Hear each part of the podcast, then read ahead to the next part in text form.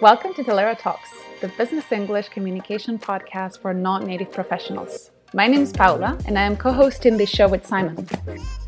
In this podcast, we're going to be covering communication advice and tips to help express yourself with confidence in English in professional settings.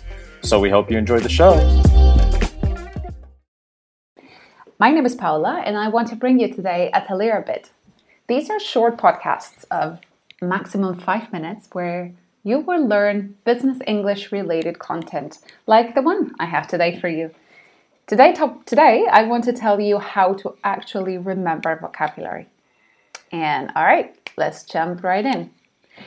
So, I'm sure you've heard and read about memory techniques, mnemonics, being in a learning environment, going abroad, creating mind maps. These are all great tips to remember vocabulary, but no one really has time for them, or at least I do not. I am a language learner myself, and I struggle to remember new words, especially in German, because they are so different from what I'm used to.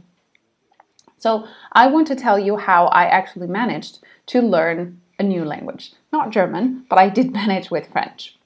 And before we even talk about the techniques, there is a rule that I would recommend you to use to actually decide what words you should learn and which ones you shouldn't.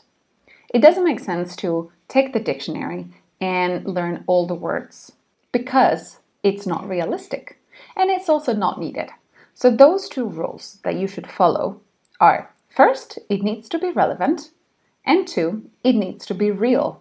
Relevant and real is what a word should be for you to actually want to actively learn it. Relevant means that at some point of your life, you see yourself using it. It should be a useful word or term, perhaps now or in the future. And it has to be real and having learned it in a real context. That could be a Netflix series or a book or a colleague or literally anything that happens in real life. So, those two, relevant and real, we got them. How do we make them stick? Well, there's three tips that have worked very well for me and also for my students, and they are context, explanation, and repetition. Context means forget about lists, write sentences.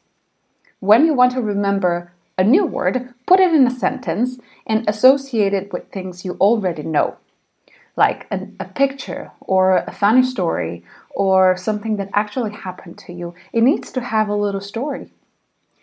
So we have that, we have the context. Now, the second tip is explanation. Find someone you can explain this word to your kids, your husband, your colleague. If you don't have any of them, you can just imagine you're explaining it to someone. You've probably heard that you only truly learn something when you are able to explain it to someone. Some people even say when you're able to explain it to your grandmother. Well, whatever the case, try to have that organized, elaborate explanation of the word or phrase you're trying to remember. So we have the context and we have the explanation, but I'm afraid you will need some repetition. It doesn't have to be like we used to do at school of writing it down, but it does help to repeat it and to make sure it stays fresh in our minds. There's a technique called spaced repetition, and it is based on the fact that there is a curve in which, like a memory curve, and we tend to forget things we do not use. That use it or, or lose it kind of uh, feeling we have. So when you have this list or this uh, group of sentences that you want to learn, read them today or use them, try to use them today, then do that again in three days, then in a week, and then in a month, and then in six months, and then it will get to a point where they belong to your or they go to your um, long term memory and your active vocabulary. And with those three tips, I think you will be pretty good. So remember, only get the words or only try to remember the words that are relevant for you and real. You took them from a real context. And when you have them, you can put them in a sentence, give them a context. That's number one. Number two is try to explain the meaning of this word to someone. And number three, use spaced repetition. Repeat them today, in three, four days, in a week, in a month, until they are part of your life and your long term memory. All right, I hope you found this helpful and stay tuned for our next episode. And that's all we have for you today. We hope you enjoyed it and remember to subscribe to Talera Talks. We'll be back soon with more.